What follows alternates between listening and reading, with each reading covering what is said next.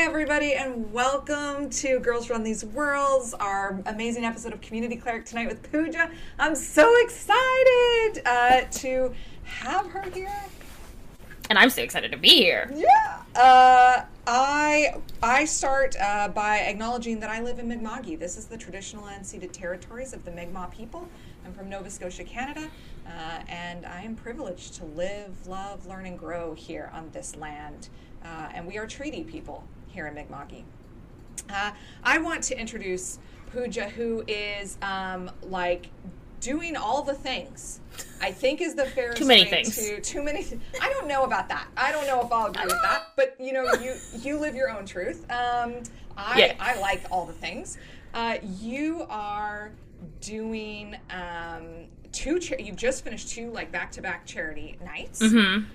In addition to the other games and streams and the other stuff, and then the the A A P I month stuff that's coming up, I know you're going to be yeah. on a panel with our very own Anne, who runs our Regency Remixed game. Um, yeah, you're doing all the things. How, it, how, there's so many things to do. How do you learn to? How do you? Well, I'm gonna. I, I will ask. Like, how do you pick projects? How do you say no to stuff that's like super? Do you say? Do you say no to stuff? I don't. I... So, uh, what one at a time? How do I pick projects? Uh, so, in the beginning, when I started out, I was just. I mean, it was. I really picked up what I was doing in virtual tabletop in during the pandemic, like a lot of people did, because, you know, I wasn't going anywhere.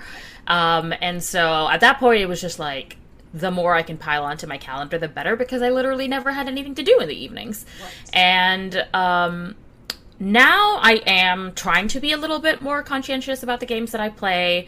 Uh, one of the things...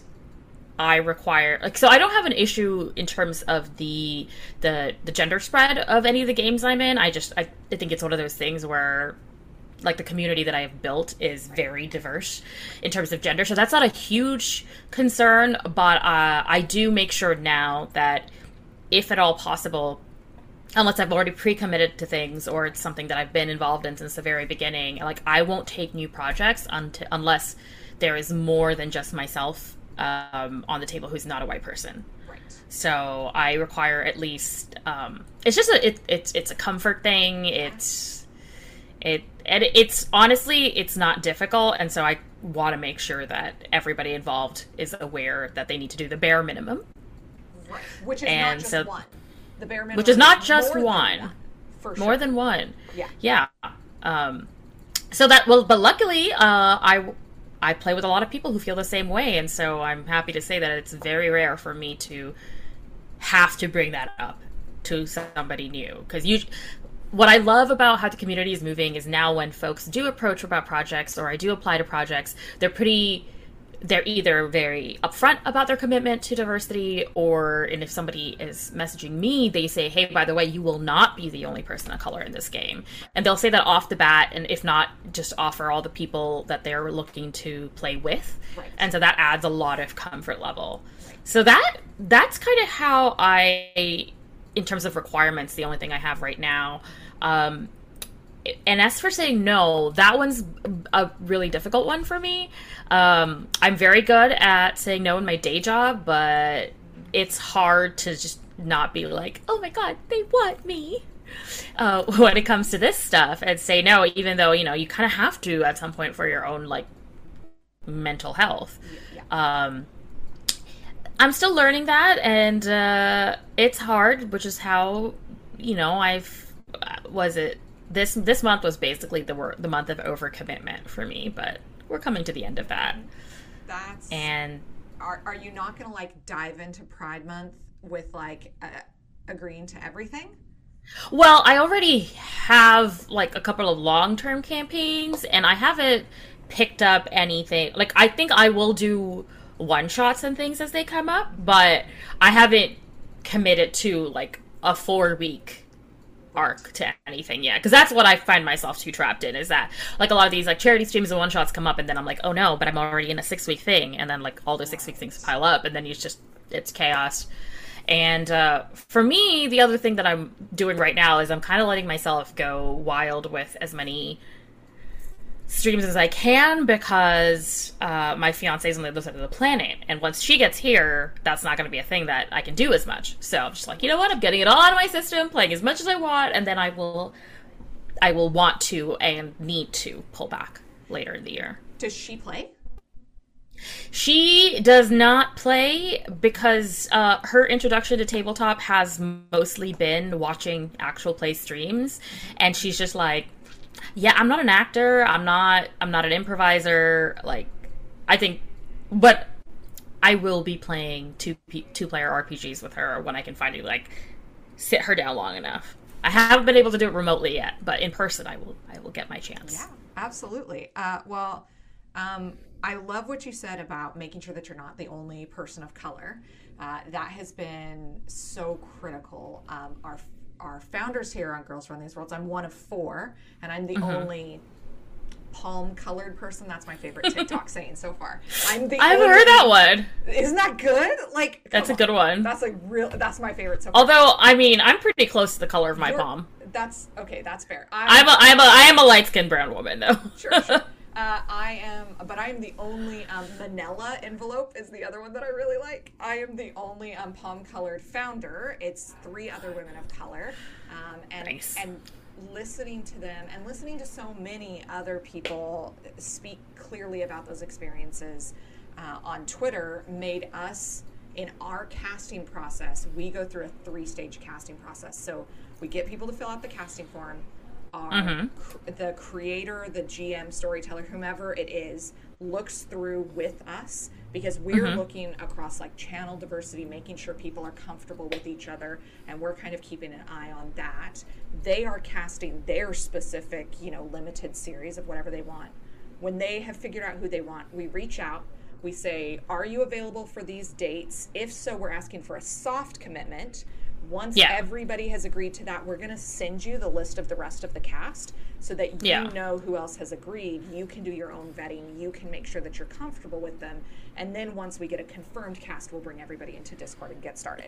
Um, that makes sense. And that has been so good for everybody. Like, everybody has really appreciated that, taking away that fear of, well, what if there's somebody who I am – you know, I've had a not great experience with, or, you know, whatever the situation is, um, or yeah. I don't want to be the only person of color, or the only um, L G B T Q or neurodiverse, or like whatever it is. Um, so yeah, like I, I hear, I hear that. Um, thank mm-hmm. you. Anne, Anne says it's been awesome to have that casting process. Thank you. Uh, she cast an amazing, amazing uh, group for her show. Um, I want to go back to the beginning. How did yeah. you become a nerd? Uh, it came about naturally, um, in that it was organic. I grew so I grew up in Saudi Arabia because my dad works in the oil and gas industry, and there really wasn't that much to do, and so I fell into the classic trap of escapism, and uh, just started strong. I, I started out, because like we didn't have libraries or anything, I basically started out reading anything I could get my hands on, which in large part was this like secondhand set of childcraft encyclopedias that somebody who was moving back to the U S was leaving behind. And I'm I read every volume cover to cover multiple times, just because I was so desperate for reading material. And um, I because of that, like I kind of tried all the genres, and just eventually found myself gravitating more towards fantasy. A big uh, influence in terms of fantasy. Before my parents moved to Saudi Arabia, they they knew that they weren't going to have like any media, so they recorded a bunch of movies and T V shows and stuff on Betamax. Sure. How long this was, and took them with us. And so those were kind of a lot of the media I had access to. But in there were the Hobbit cartoon, and the Lion, the Witch, and the Wardrobe cartoon. Right. And then I think I think we also had, like, Golden Child. So there was... Oh, and, the, and Labyrinth. So all wow. of these things oh, I grew up watching oh. over and over and yes. over again. And so um, it's just... Uh, I've been watching fantasy as long as I can remember watching anything. That's so, uh, but yeah, and then, then once I moved and had access to books, like the one of the first things, like uh, I then I read a lot of Goosebumps and yeah. Fear Street, so I went into the horror route. And then, like, when we'd come here over the summer and I had access to the library and as many books as I wanted to check out, my God, I just I just running through anything I could get my hands on. So it was it was it was a very organic thing. And then, of course, by the time I got older, um, you know, the ser- uh, the series that shall not be named uh, came in my life in a very big way. Yeah. But more importantly, got me started with online role playing because, okay. uh, once again, I was still in Saudi Arabia and allowed me to write with people on the internet. And so I started doing a lot of ri- uh, so my roots are in role playing wise are in written R P. And then I slowly, over time, switched to actual plays once, um, A, I found people to play with, and the hobby started becoming more inclusive. I I think that is that is so cool. We have the women that I've interviewed take like like one of a couple different paths. Books and movies almost always play into it, and it's either like the fantasy path or the sci-fi path. Yeah. And and there are a couple that's like, yeah, do whatever. Um, but like, or the, the other path was, um, it was forbidden. Satanic Panic in my house. Ah. It was all forbidden. And I, I loved it all for the taboo of it all, you know, and like I hid it and my friends supported my habit and like that kind of thing. So, so yeah. I mean, technically it I was mean, forbidden because I was in Saudi Arabia. Yeah. Although, you know how I said I didn't have access to the library? The nerdiest thing I've, the nerdiest accomplishment in my life was starting a informal book trading library with my classmates in the fifth grade. So we didn't have access to all these books, but, you know, we'd all go back to India because I was at the Indian school in Saudi Arabia, um, and we would bring back books into the country. And so, I don't know, I, I got obsessed with horror and I started reading Fear Streets. And so my friends and I, we started like a trading library, and in order to join, you had to bring in one of the books that was not on our list, and then we just circulated it, and everybody read everybody's books, because what are you going to do? That's, um, yeah, that, no, that's exactly what you do. You, you, you know, necessity is, is the mother of all invention. I love that. I think that's yeah. amazing. I was talking with Najra on the very first episode. She's from Colombia, and she mm-hmm. was talking about, you know, obviously like an extremely heavily Catholic country, and they were very limited in what they could get. And so what they could get was often like in Italian, um, mm. or like coming over from Europe rather than coming down from the States. Um, and yeah. so like the games and stuff that she had access to were were often coming from there. Um, and yeah, you, you just, you do what you have to to like to fill those needs in yourself. And I love that you were yeah. supporting other people to also become nerds. Um, well, I was kind of strong-arming them into it because we were also the popular kids. And we're like, if you want to be in our book club, you got to commit. The popular it, kid book club. That's... Oh, yeah. That is a... Reading was cool. We made reading cool. That would be a hell of a game. Like a like a Kids on Bikes uh, popular kid book club, I think, would be such a good... There you go. There's an idea for somebody to stream. um, I love that go. so much. Um, so, so then, what was your first experience in T T R P G? What what were those like? So, I had a lot of friends in college tell me that like I should play D and D. I would love it because of all of my interests in life. Yeah. But I could never get a. I could never be around. Pe- I never was around people who did it, and so finally, my first time playing. So my first time watching a tabletop was when I was visiting a friend, and she had Critical Role on. And I was like, wait, this is... And I was like, oh, you know, this was very early days. So I was like, oh, this is cool. This is streaming. Um, but then that friend, plus a bunch of other online friends who wrote together, we decided to do... Because none of us could get a campaign going in person, we decided to do a campaign over... Goodness, I believe it was Skype. Hey. So we did a virtual campaign over Skype. Um, it didn't last very long just because we were kind of all over the place. Um, time-wise, and this was when I was still in big law, so I just had very little time generally, but that kind of started, like, kindle that flame of getting to play in person, and then, not in person, getting to play um, myself, right? And it just kind of started steamrolling from there. I I joined my first actual play stream in... We started talking about it at the end of twenty eighteen and start it's it went up in January of twenty nineteen.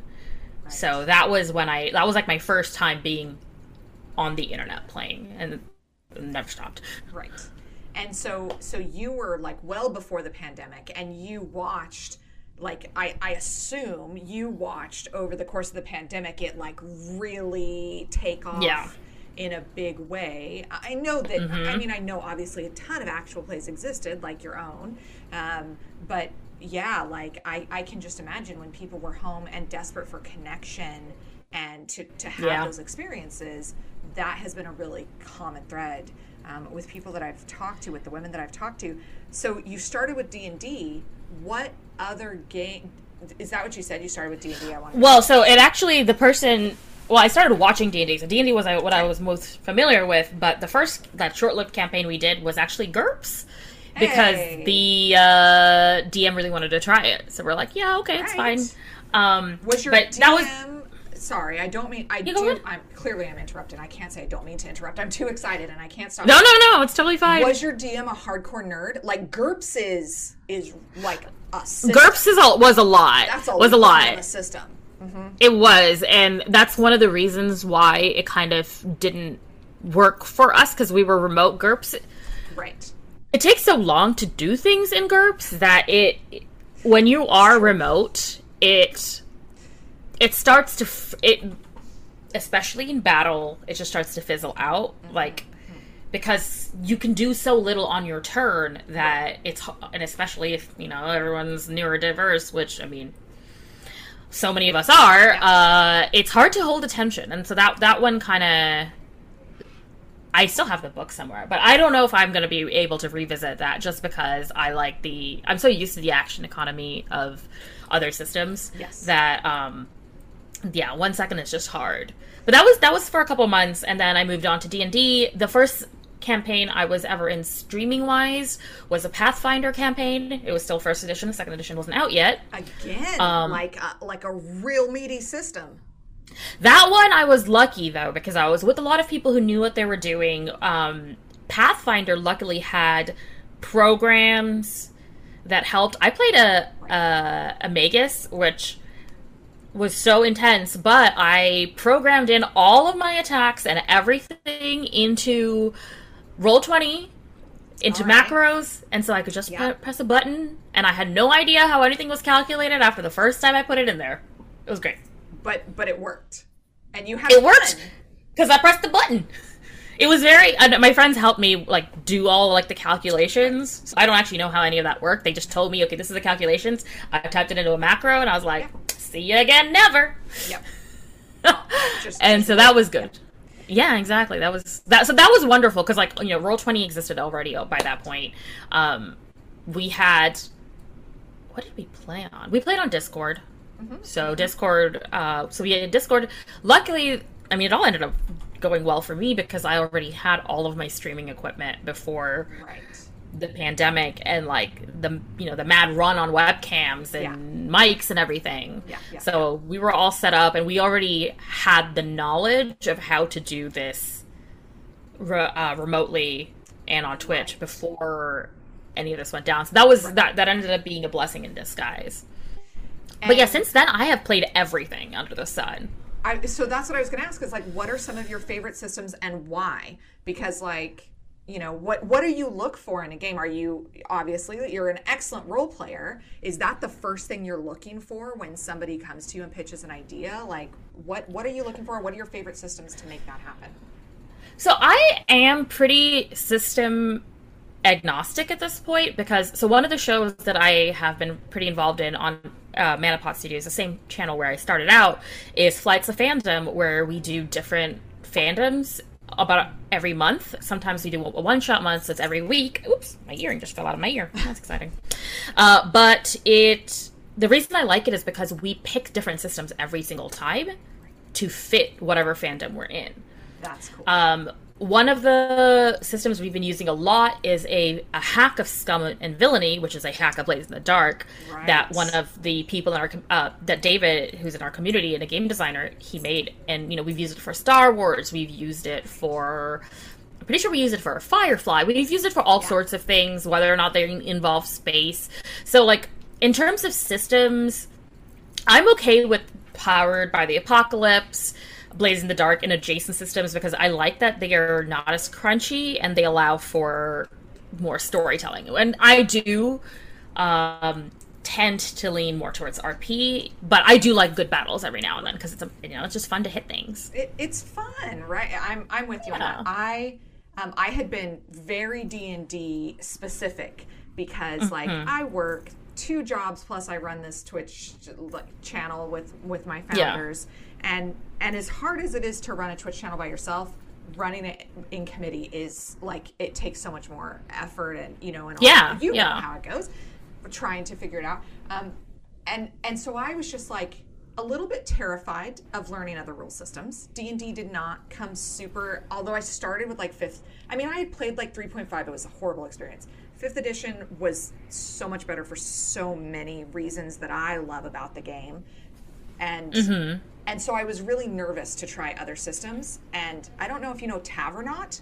He Mm-mm. he did um, a Texas Transrite R P G-a-thon, and he had me in for a Blades of the Dark one-shot. And I was like, well, I can do anything in a one-shot, because you don't really yeah. have to pay attention to the rules in a one-shot. You just come in yeah. and play a compelling character, and the D M kind of makes things happen. That's why I love one-shots. And um, and and I ended up really falling in love with Blades in the Dark and, like, the messy success system. And there's... Yes! Come on. Like, like it's as a good storyteller, R P. There's so much that you can do with that. Um, and then he talked me into a Scum and Villainy. So we're nice. So we turned the one-shot of Blades in the Dark into a series, and then we're going to do a, a, a Scum and Villainy. Um, nice. And I'm excited. I'm excited to try it. But it helps that I trust the person running yeah. it to, like, know that I'm not going to know all the rules, and they're not going to make yeah. me feel bad about that. Like, I think that helps also. Um, the, the other thing that helped was I went to Gen Con in twenty nineteen. Are you and going this year? I, I'm not going this year. I can't, because I don't know when I'm going to have to go to Australia. Oh, fair. So, um, gotta save my coins for that. Uh, but I when I went in twenty nineteen, I it was my first time, but I had friends that had been going regularly. So I just asked them what they were doing and kind of followed them. And they definitely they were very much of the, like, we try playing all of the game systems we're interested in. Right. So... that's what I did. I didn't play a single D and D game. I didn't say play a single Pathfinder game. All I played at Gen Con were systems that were new to me. And it was awesome. Amazing, and I had so much fun. I played several Magpie games. I played... I, I don't even know what I played, but I played so many different things that... And in such a short time, and in exactly like you said, in that one-shot system, yeah. you know, with convention tables, they're designed to be pick up and play. Right. And that was so wonderful to... not have the expectation of knowing the system in any sort of way, not have to go through the character generation or anything, just getting there and seeing how well a story you can tell, like, uh, and how comfortable you feel. And then, you know, from that, because of course a lot of Magpie games are uh, powered by the apocalypse. So I didn't even know what the system was, but I went there, I was shown how to play, I played, and we ended up telling some beautiful stories. And then, you know, I, and in retrospect, I was like, okay, I love the system this is based on, because it is very, like, you know, you can go for forty-five minutes without rolling, which I know some people hate, but if if you're doing juicy R P, I'm totally for that. Right, right. And, well, and that's something I know I know you said earlier before we were live that you're that you haven't been a D M, that that's not part of your... I've D M'd once, but I'm it's sorry. not my thing. It's not your thing. Yeah, no, it's, I'm not a D M. That's that's for sure. Uh, I tried. It was, yeah, I tried. It was, and it was great because it was on his channel. It doesn't exist anymore, but the whole purpose of that was to invite people who are new to D, new to tables, new okay. to DMing and everything. And so I played, uh, I ended up DMing for the first time ever. So I just did like a, a pre-made module right. for an all E S L table. It was wonderful. Amazing. I had a great time, but I don't think DMing is my strong suit. Sure. So I, I tried it. I loved it, but not as much as I love playing. So, but you got to try, right? You got to try. Yeah. One of the that's things, what I thought. yeah, and, and I'm, you know, and what a good, like, what a cool table to D M for. What one of the things that almost all of the women who are D Ms that I've talked to have said is the dice are another player, and the D M's job is to support the players to tell a good story. And so if the dice mm-hmm. aren't helping tell that story, they don't get to participate anymore. And I just, I really love that way of like thinking about, you know, the yeah. dice. Sometimes, sometimes it's cool to have that critical fail and like, oh, and it causes a lot of dramatic tension in a way that you oh, weren't yeah. expecting. But also sometimes the dice shouldn't get a say.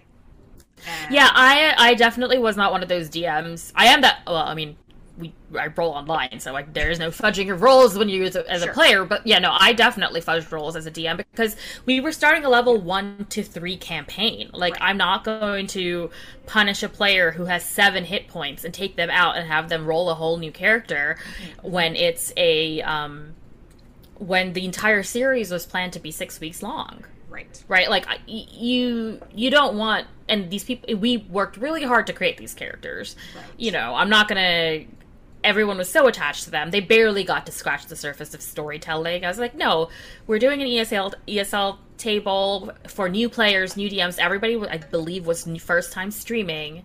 I'm not going right. to make them have to go through all of that again. That's, that's terrible. Uh, I did kill, I did, uh, full disclosure, I did kill a character, a first level character on our second stream um, for what was going to be a long-term campaign. Uh, but they were, none of them were, well, one of them was new to the system, but had been a long time like Vampire the Masquerade players. So yeah. kind of understood that it was not outside of the realm of possibility. Also, it was, they rolled a natural one on their death save, and oh, there was okay. already, like, a reincarnation mechanic within their character backstory, so... Yeah. You know, like... That's different, for sure. I just... But no, and you can't is, fudge that roll. No, no. But my mod is giving me shit in the chat about it, so uh, I just thought I'd give people context that, yeah, I, I am, I did, I did, that was me, I killed somebody. So. Well, yeah, reincarnation, like... I think that's also different because reincarnation is on the table. Also, it really just depends on the table and the safety mechanics that you've yes. put in place beforehand, and right. we had not discussed. Right. Um, it, it like we had not gone in knowing that it could be a potentially fatal campaign, so right. I also wasn't going to pull that out on them without advance notice. So, so that brings me to a question that isn't on my sheet of questions, but I always like bringing it up. I always like asking. When it comes up is what are some of the best safety tools that you play with or that you have seen other people play with? So safety tools wise, uh, the best I have ever seen is actually in one of my long-term campaigns that I'm in right now, which is a horror campaign. And like, it is meant to scare you, right? Like, I, I think I would, if you've ever read Emily Carroll's work, Um, the campaign has a lot of the same vibes, but, you know, we work hard with our D M to make sure that we're only going into things that are scary, that are not on anyone's lines and uh, veils. So we did the R P G safety um, checklist at the very beginning of the campaign, yeah. Yeah. but then we revisited it because as things go on, you realize like, hey, you know, I never thought about that, but I that actually makes me uncomfortable. But we have taken right. breaks for safety work mid-campaign.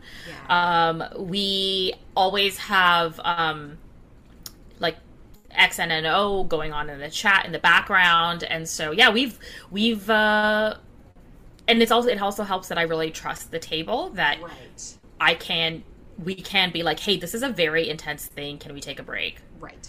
And check in with each other.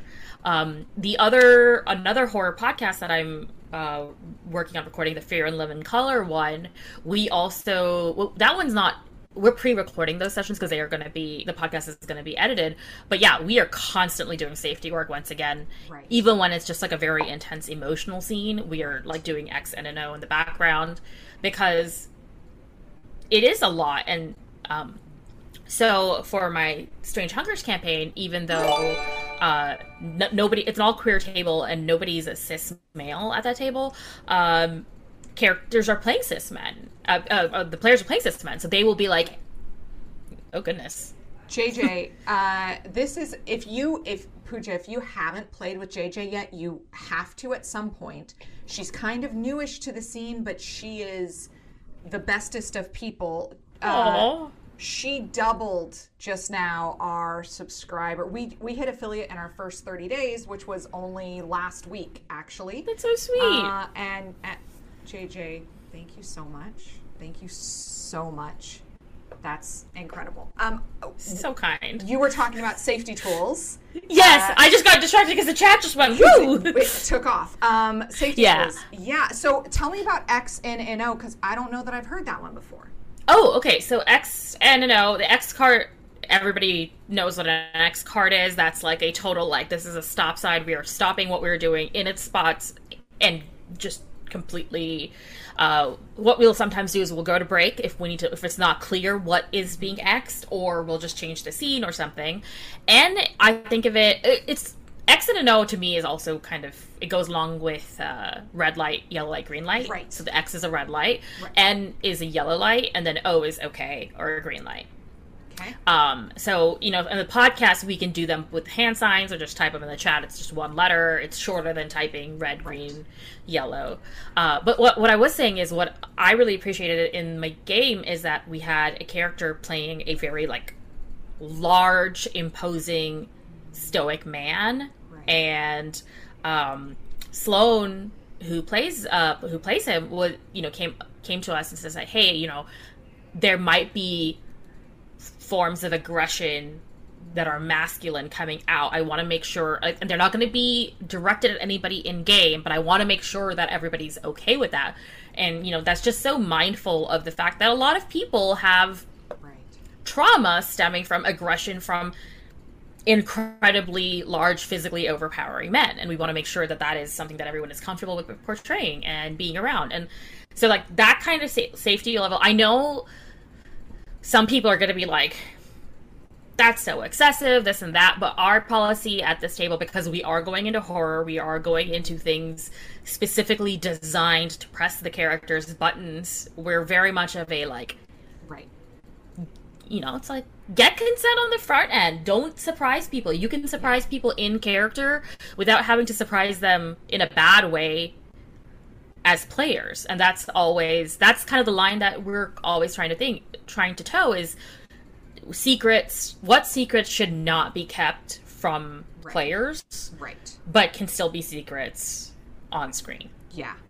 I, I really respect that so much. Um, it's, it's so, and I, and I think the other piece is that that really supports all kinds of players, not just people who have that trauma, but like for, for neurodivergent, I'm on the autism spectrum, for people who are neurodivergent with like social struggles, mm-hmm. it, it's hard enough to feel like I'm missing cues as a human. It yeah. really triggers me if I feel like my character is being gaslighted or is missing cues as part of the bit. You know? Yeah. Um, and so, you know, like having that open and honest communication is so critical for me to continually feel safe at a table. Um, and I think the thing that that I have struggled with and and that is so unique to this new world that we find ourselves in in the pandemic is it's one thing to be sitting around a table with your friends, even if you're like slightly uncomfortable, saying, hey, dude, that, that sucked. Um, yeah. You know, you probably still can do it, or at least if you walk away and ignore them for the next week, they know that they've done something wrong. But if yeah. you only know these people online and the only time you talk is like the five minutes that you're setting up tech before the stream, they might not know that you're upset at them. And so there was two things that you pointed out that I really liked. The first is lines and boundaries change over the course yeah. of a game. And not just because of who we are, but also because of, like, the bleed from the characters that we play. Yeah. So because it affects my character, it might affect me in a different way than I thought it was going to, or I didn't think about it, and now it does affect me. So that ongoing check-in of the safety, I really love that.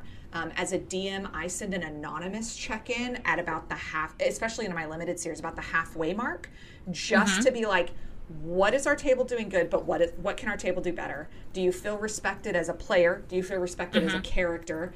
Is there, you know, is there anything going on that we could be proactive about, you know? Yeah. Um, and, like, soliciting that anonymously and then, like, mm-hmm. not being a dick and going and looking for the person who put something that you may not yeah. agree with. Like, you know, but, like, taking it honestly. Um, and you said something else that was super brilliant, and I got sidetracked, so... I don't know. Happens. Um, Well, and I think I think safety tools are, that's why they are so important, and especially when you are going to a new table. Like, if I'm going to go to a new table for a one-shot or anything, like, unless it is something where it's strictly, like, like I was in a one-shot where we were just a bunch of kobolds causing chaos, uh, and that was the whole point of the charity sure. stream. Like, that's one thing, but if I'm going to be in, like, a any sort of other storytelling, right. like, if there's no safety work done beforehand, that... Right. is concerning to me. And what my D M did for this uh, horror game, because I didn't really know anybody else at the table coming in, was that um, he combined uh, all of our safety sheets into one thing, and then they sent it out to everybody. And yeah. so it was an anonymous sheet. Now, as we've updated it, we have been a little bit more comfortable. So, like, one of the things that came out was...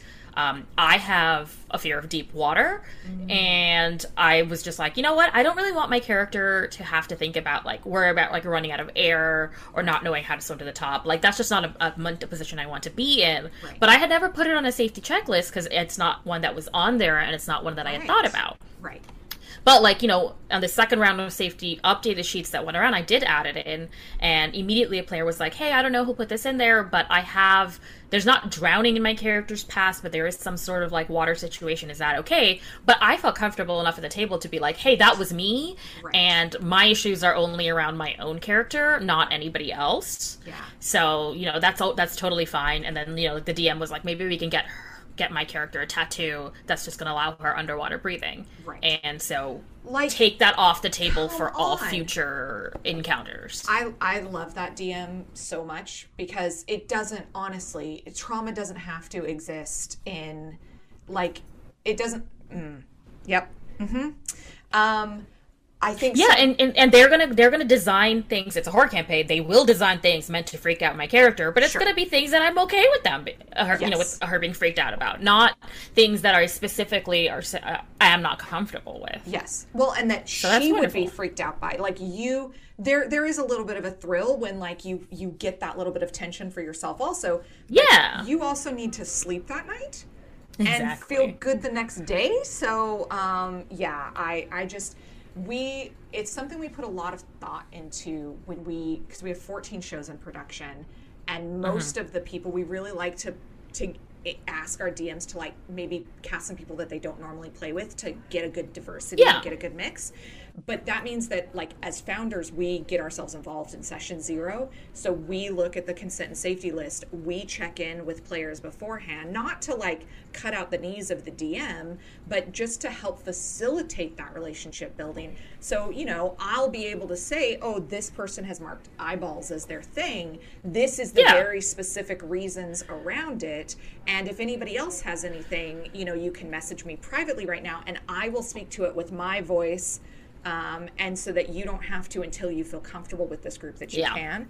It has been really successful. And I know from myself from playing that there have definitely been times where I have not said anything because I didn't want to be the uncool kid who like had this thing. So having yeah. somebody be that voice who then isn't going to be necessarily in the campaign, but is somebody mm-hmm. who can be there to be a safety double check. I think from a channel perspective, it's been so different for me to think about it from this perspective. Yeah. And that that's wonderful because, yeah, you go over at the front end, then it just doesn't need to be in the campaign. Yes. There's a, we're playing in these completely open, imaginative worlds. Why would we be, yeah. if, if, if we know something is off the table in the beginning, there is nothing stopping us from doing literally anything else. Yes. And, and that's like the whole thing around people being upset about the, the wheelchair. Like, you believe in dragons and fireball, but but a, a wheelchair that hovers is what's going to... That that is too much suspension of disbelief. I mean, like, the, okay, those people, they're just not making arguments in good faith. You know, you know it's no. just like, whatever, go but, away. But you know what? Find your best table. That is That is one of the other big things we keep saying is, like, don't sit at a table you don't love. Because find a table you really... Even if you're just like, man, this table's okay... Maybe go find a table you really love. Um, and those people, there's there are a lot of jerky, uh, dick-filled tables out there. And they can find a table they love. They don't have to sit at mine. That's the, the, where I'm down at it. It just reminds me of a tweet that, that was saying that... Um, I forget that this hobby is filled with, like... cis straight grognards because of all the tables that I play with, and it's true. Mm-hmm. Like we've created, like the, you know, at least online, like the community that I see and I'm a part of is just, it's so welcoming, it's so diverse, it's so focused on all types of inclusivity and safety that I for, I literally forget right. what it's like out there in the big scary world, like right. walking into a, a comic book store. Yeah. Or a gaming store and the uh, things you're going to face there. Right? Um, we yeah. Uh, Twitter is not the public sphere. You can curate really your space. You really yeah. you, and you should. Um, like Sade the other day posted a picture of like Snoop dancing at the Super Bowl, and she was like, the block button is free. Don't Yeah. like it's there. They put it in there for a reason. You should use that. That's it doesn't cost you. Curate your space. Curate your piece. Yeah. That was something for sure. said to me one, and I was like, yeah, that I feel that. Um, okay. It is definitely time for everybody's favorite piece of this. Can you show us some of your favorite dice and like sure. got them and I can. Um, well, the first dice I have to show, I don't know where they came from because they were a gift from my fiance, but it is this um if you put hollow... your, if you put like your hand behind it, sometimes it shows. They're so pretty. So it's a completely hollow uh, D twenty set, and they have like the kind of rainbow sheen, like the oil, um, mm-hmm. the oil mm, slick, oil slick. But they're um, because they're hollow. The whole set is hollow. They're really lightweight and fun to roll, nice. and and the, they you roll can pretty read well. The numbers. Yes, I have. A and set they re- they roll slick, really one for me. I can't read the numbers on them, so they sit on my shelf looking pretty. Yeah. This is a three D printed golden die. This one you're not going to be able to read just because the lights are going to be all funky. Uh, this one, I ended up taking a silver Sharpie to the numbers myself mm-hmm. to ha- have it be uh, le- legible. But I do love it because I love hollow dice. Like, they're just great. Um, let's see what I have. This one's this one a friend gifted me. Okay, this is a Dispel Dice from the Kickstarter, and my friend Des is just an incredible human and sent me an entire set because she Aww. Loves me, and it's stunningly beautiful. I like, mean, no camera will do it justice. Really, Dispel Dice really knows their stuff. I know. Just stay there, like, mesmerized. Oh, while I was going through my dice duffel, I found these these little dice duffel. Uh, Did everybody hear? She said dice duffel. She's not lying. I said dice duffel. It's, it's um okay. Hold on. She it's went and pretty got heavy. It. It's it's not exactly a duffel, but it's very heavy. It's definitely a weapon. Um, I love it. Mm-hmm. I had I got this um. custom made off of an artist on Twitter, and I love it so much. It's so uh it's and so it has it it does have like so I it was great because I got to pick the outside fabric, I got to pick the inside lining, and it has um enough compartments for all of my different types of dice. And okay, so this is this is this is a Die Hard Dice uh hold on. I it's been a, okay. These dice split into two and have a very strong magnet, and so I have the Paladin set, which is golden, and the inside is like the you can't really see it's it's white on the inside with gold numbering. So it's very legible in person, right?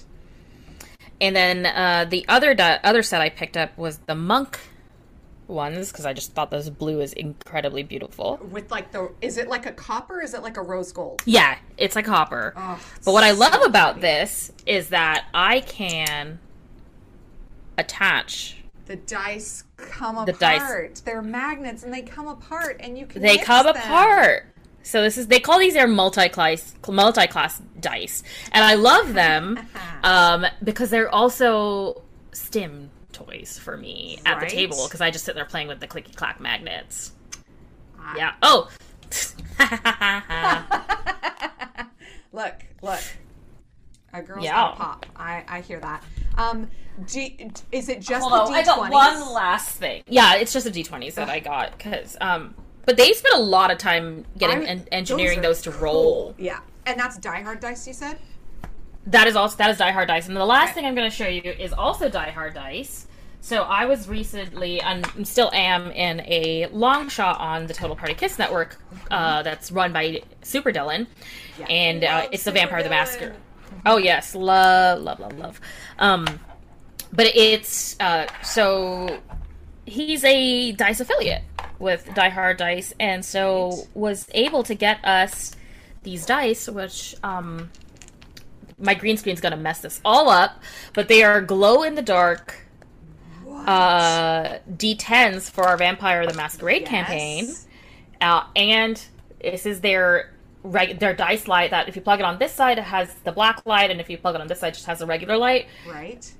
And this dice tray is all Die Hard dice, and, and the glow-in-the-dark dice are just so freaking cool. I have a video on my on my Twitter. If you go to my media, it's not that far yeah. back of That's... me just rolling them. They're so stunning.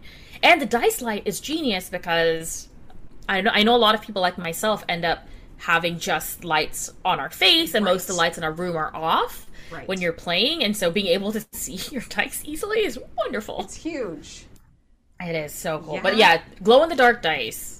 Like, glow oh, it's just not going to work. It's not going to work with my green screen. From Die Hard Dice with the black light module. Like, that's, that is... Okay, that's pretty cool. That's pretty. Yeah, the clip on the clip on light is just really smart. Generally, it's it's a magnetic clip. It can clip to any dice tray. Like yes. I said, this side is the is just regular white light. Yeah. So yeah, that that's, that that's just to light up your dice rolls during your games. That's that's pretty. That's that's pretty tight. Uh, Die Hard Dice. Yeah. Uh, my mod will pop the pop the link in chat. Um, yeah. I, I warned you pre-stream that I would ask, like, what is an N P C that you have come across as a player that you really loved, like the thought or the intention or just the interaction? What's what's a memorable N P C you've you've encountered? One of uh, the favorite N P Cs I've encountered is um, in my Strange Hungers campaign. My D M, they created a a character that was just meant from the beginning to be a comfort character, okay. and so uh, her name is Beloved. She's uh, a she's a trans woman. She's a pink-skinned tiefling, but she is the nicest, sweetest, kindest character, and it's very interesting because what I love about a good N P C is. I love a divisive N P C. So this character came in and was super friendly and super kind and super sweet, but it was also really fun watching a host of reactions to somebody who is that. Um, you know, you had the the our our elf wizard who is much older than everybody else in the party and has a very hard life and is just instinctively distrusting of everybody. On one end of the spectrum, who is just like, I know. I know people like you, I don't trust people like you, and then on the polar opposite end of the spectrum is my character, who I deliberately am playing a very young, not world-wise um, noble who's like kind of on her first adventure. Like everybody else in the party already has like backstory and lore, and it's like my character's out to get lore because she right. hasn't done anything right. yet. And so her interaction, she's just like, oh my god, it's somebody who's so, so sweet and so nice, and like, why wouldn't I give somebody the benefit of the doubt the first time I met them? Of like, course. You know, her her view on life is like, people have to lose my faith. Like, I'm not just going to distrust people on at the get-go, and it's just. Watching a good N P C kind of pull those threads out, and I just, I just, that is just such good DMing. I mean, I could write love mail to Alex forever. They're a genius, but yeah, just watching N P Cs who are designed, and the only way you can get to designing N P Cs that way is to know your table well, know where their boundaries are, know these characters right. well, know what make them tick. Um, and so that's just, it's just really, really fun to have. What, you know, seemingly is a just a, a really nice person pull out these strong emotional reactions out of people. And so like I, I so there, there's never like a specific kind of N P C that I'm attracted to, but I love N P Cs that are deliberately designed to not cause issues, but it's it's R P fodder. Right. Because you can really get into like, there's so much discussion that just came out of this one interaction for all of our characters, and it allowed us to get to, because, you know, our characters didn't know each other, we got to get to know each other better, we got to know what makes each other tick, and it's really cool that, like, one N P C can bring out so much character work. I I love that so much. Um, what, who are some of the other inspirations, either like when you were starting out or that, that inspire you now, or new up-and-comers? Shout out anybody who you would like to. My, this is when I put my mod to, to the real work. Uh, oh, okay. Everybody. So you put as many people on this. Let me also, I, I always throw this disclaimer. I don't prep my guests for this question. So if they, if if you are a deeply meaningful person and they have forgotten to mention you, that's on me. That is not, this is, there is so much pressure. Like, I literally saw sweat pour off somebody's face a couple weeks ago. This oh, no. is, this is, this is not a reflection on you and your relationship with my guest. This is, that this is a hard question, and there is so many people who pop to people's minds. So um, yeah. I just throw that disclaimer out there. Uh, but carry on. All of the inspirations that you would like to, to shout out. So inspiration-wise, I... I always have been, I've always gravitated more towards being inspired by my peers versus, mm-hmm. you know, the upper echelon of an industry. Absolutely. I, and I love so, that. Yes. Yeah. Go. So uh, what I love is, um, as I spent more time in this space, I have gotten to know so many more people, and like, everybody one hundred percent has their own way of telling stories and is unique, and every table I've been at has been different. But, you know, I will say a lot, the, so most of my favorite work that I'm doing right now has been on the Total Party Kiss Network, and so I'm just going to shout out everybody involved. That includes everybody with my Strange Hunger games. That includes Dylan and other people that I haven't had a chance to play with yet, but will in the future. And the reason for that is... They, I'm kind of on the upper, I'm kind of the old person, well, not just me, some other people, and I'm not going to shout out other people's ages, but there's, there's a lot of youth, a lot of young talent and hunger from all of the people around me, and that is just, it's just so inspiring. And, you know, I know a lot of people get inspired from, like, people who have achieved a lot, but I also get inspired by that thirst, by that drive, by that desire to, and... the ability, like, these folks, like, I truly believe have the power to change the industry and have the talent to do so. And, like, that is so inspiring to me to be around that kind of energy. Mm-hmm. Like, it's, it's, I mean, I, I quit a, my first big career thing and moved on to a different one. Like, I know what it's like to be jaded and to be burned out, and so to be surrounded by people who aren't that is amazing, and it's so beautiful. And I do think that, like, there's a lot of that in the tabletop industry generally. Um, we, especially if you curate your following, there's so much energy, there's so much um bringing, pulling friends up. I, I know Dylan just posted about this recently, but they said that um, if they play with someone and they ask her for recommendations, you're going to get a whole list. And, like, one of my other favorite people, K P, um, he's the same way. Like, I... Like, there's so much... There's so many good people in this industry who will help pull people up with them. And that, to me, is... beyond inspirational, right? And definitely what I think everybody can aspire to do, because I don't think that this is an industry where we're not competent competing with each other. We're here right. to define this industry from the ground up. It doesn't have, like, this is the generation of people who are coming up in this brand new industry where there isn't really a, a, a clean path. A lot of people who are popular in this industry were popular in something else, whether it was as Twitch streamers, whether it was as voice actors, video gamers, whatever. But we're creating this industry from the ground up. Mm-hmm. So there's no reason we can't do it together. I I love that. One of my um, I, I started streaming with Vancouver by Night, like, you know, the channel, mm-hmm. like, Vampire the Masquerade channel. Yeah, um, yeah. Although I did like D and D content on their channel, um, and Steve, who's the owner over there, and Joe, who I saw lurking in chat earlier, um, they are the hugest fans of A Rising Tide Raises All Boats, and mm-hmm. we are not going to do this together. Even if we could, we wouldn't want to.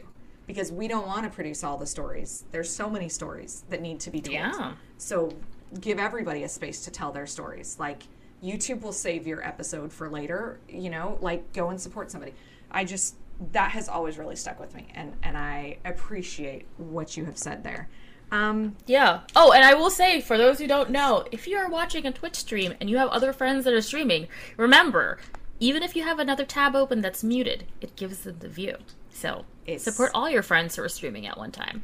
It's good stream, stuff. Buy another. That's what I did. I bought a streaming rig, and so then I just leave my piece or my Mac just with fifteen or twenty Twitch t- streams. Oh, so yeah, I, I have like well, I have a relatively new computer and it can handle it. So I actually have like multiple Twitch tabs open right now because, you know, give them the views, give, the view. give them the support. It costs nothing as long as it doesn't take your computer down. I'm one hundred percent. That's, that is excellent work. Um, I told you that this would be a quick hour. I hope it has been a quick hour for you. Yeah. Right at, like, the end. Um, I know. It's amazing. Uh, it, talk about yourself for a second. Where else are you going to be? What do you have coming up? Where can people find you? All of those things. Sure, I had to pull up my calendar because it's the month of overcommitment. And sorry about all the itching. I got allergy shots right before this, oh. and I'm just so itchy. Oh. Um, the...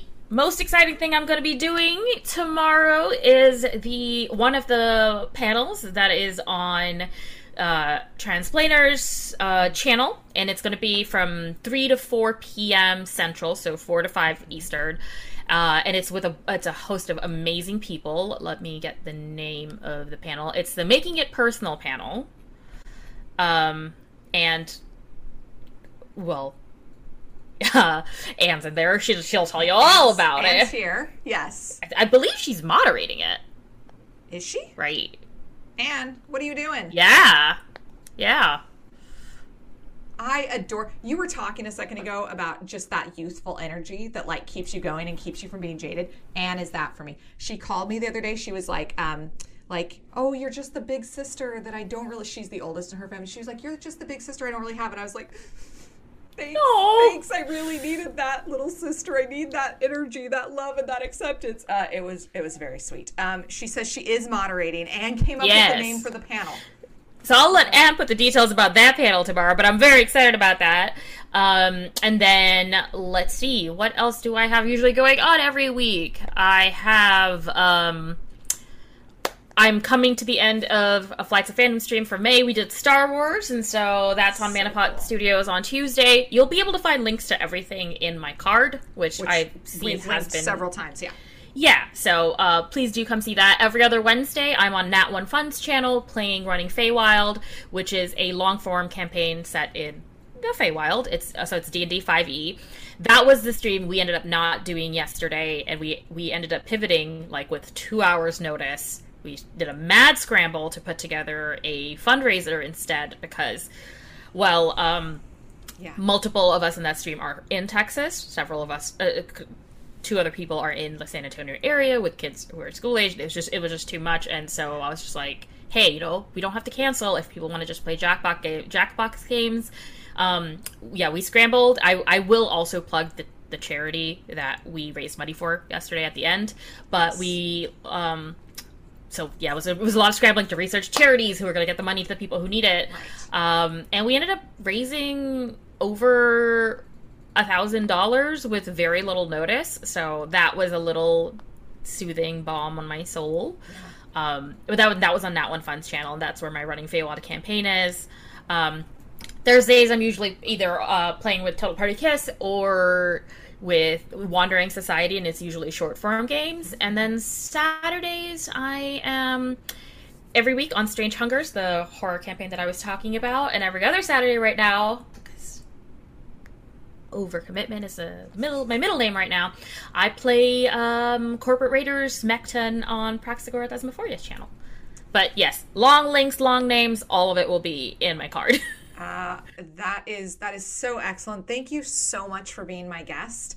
Um, and for coming and, and talking to me. You mentioned Transplanar is doing this amazing series of things. That is who we're going to be rating. Uh, because, I think like, they have another panel on right now. They're, it's they're about running horror. Right now. It's got Noir and Orion and Brandy and Ka- uh, Kappa and Aki is running it. So I'm super.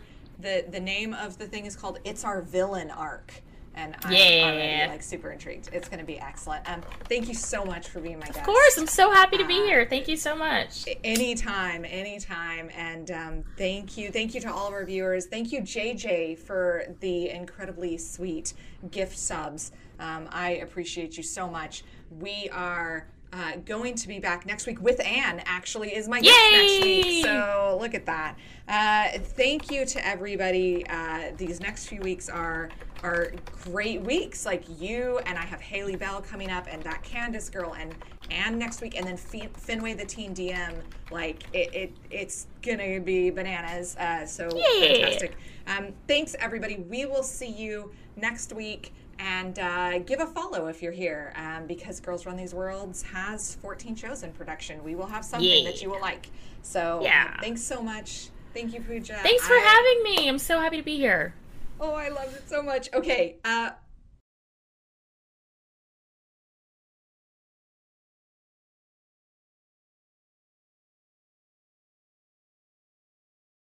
Hello again. Thanks for listening to another podcast brought to you by Girls Run These Worlds. We hope to see you again for the next one. In the meantime, don't forget to do all the clickety-clacks that help us grow. Follow our socials for updates on when we go live and what tables we are bringing to you next time. Our socials are Girls Run These Worlds on Twitch, YouTube, Instagram, and Ko-fi, and Girls Run Worlds on Twitter. May the plot be ever in your favor.